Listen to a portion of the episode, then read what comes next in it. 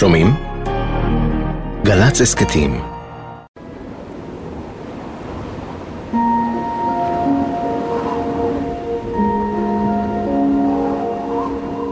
62 שנים לאחר מותו של אדם, חוטי הזיכרון הולכים ונפרמים.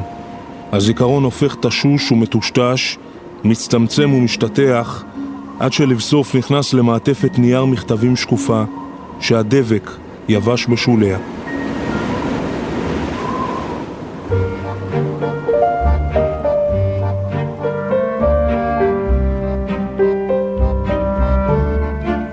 אשר פרדו נולד בסלוניקי יוון. כשהיה ילד התייתם מאימו ואחר כך מאביו ועבר לבית הסבתא בבולגריה.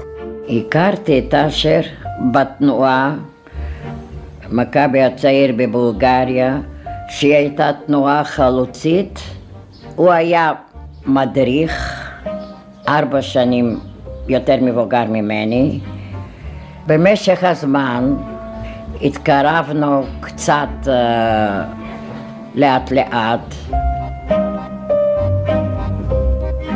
זאת הייתה אהבה מחתרתית.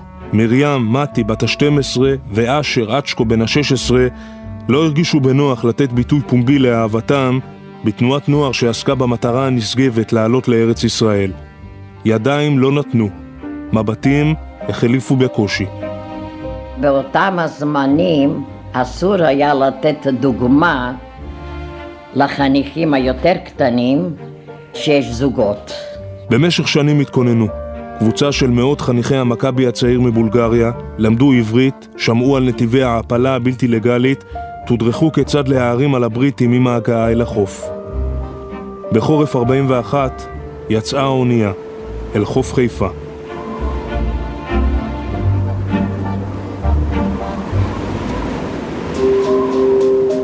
בדרך לארץ הפגיזו אותנו.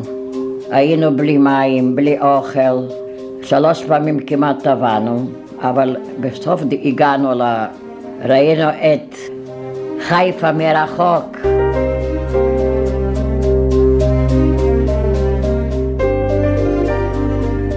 הבריטים זיהו בקלות את האונייה המיטלטלת. חיילים אנגלים עלו אל הסיפון, שלפו את העולים בכוח, ריססו אותם בחומרי הדברה והעבירו עוד באותו היום למחנה המעצר בעתלית. את אשר כלאו באגף הגברים, את מרים העבירו לצריפי הנשים. משם התכתבו זה עם זו בשפה חדשה. שלום לך מתי, החלטתי לכתוב לך לעתים קרובות משתי סיבות. לשמח אותך במכתביי ולהשתלם בשפה. כן, הבינותי דבר חשוב. אם בחפצך להשתמש בכל המילים אשר אתה לומד ולפתח את סגנונך, מוכרח אתה לדבר ולכתוב עברית.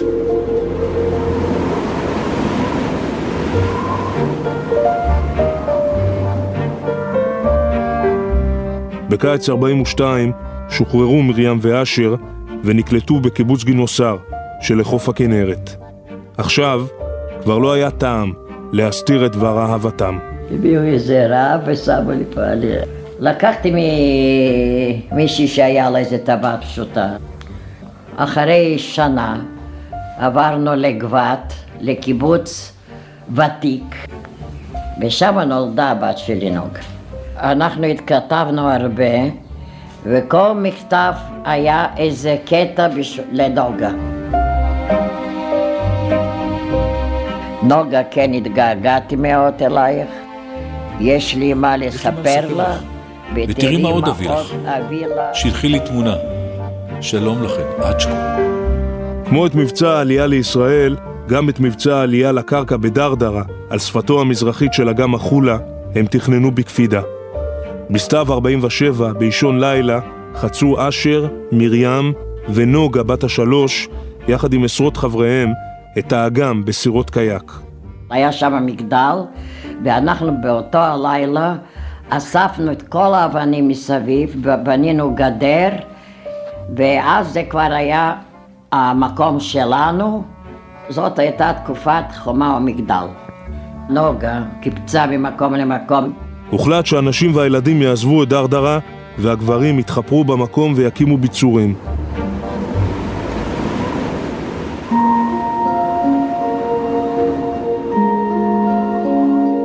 עם פרוץ מלחמת העצמאות מצאה עצמה דרדרה בעמדת נחיתות מול הצבא הסורי שישב על הגבעות שחלשו על היישוב מכל עבר.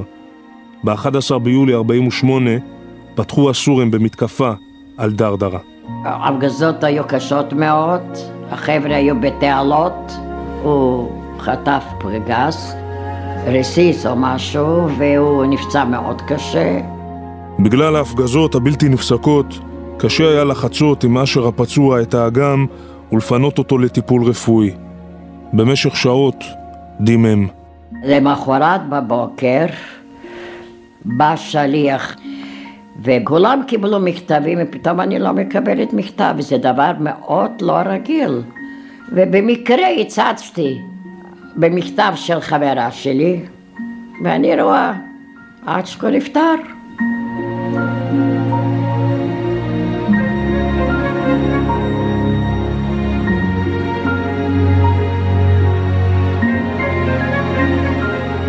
נוגה לשלום לך מאבא. מה שלומך? הנה אבא יושב פה על יד שיטה, היא נובחת ומגרשת את הזבובים. פה בדרדרה יש ים, הרבה מים והרבה דגים. כשיש רוח חזקה המים רועשים ושרים לנו שירים יפים. את רוצה ללמוד שיר אחד? טוב. רוח רוח על הים, הגלים רצים לחוף, עליהם סירה קטנה, אוי לשוט איתה, מה טוב. מנגנת, רוח רוח שערה. נשיקות מאת אבא בדרדרה, אצ'קו.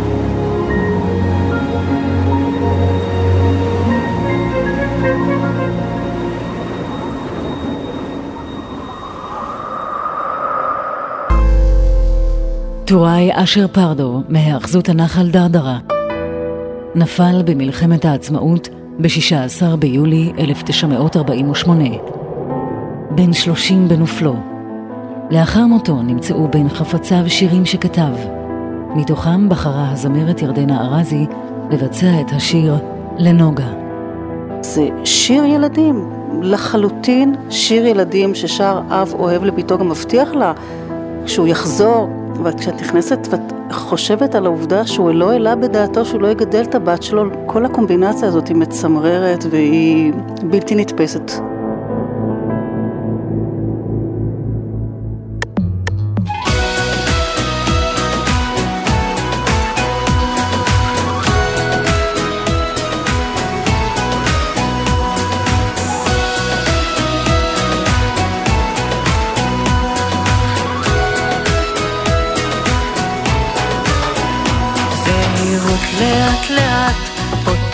אותי נשיקות בשביל נוגה, זו הבת ביתי.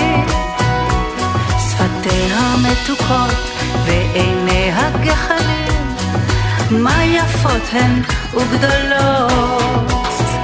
ולחיי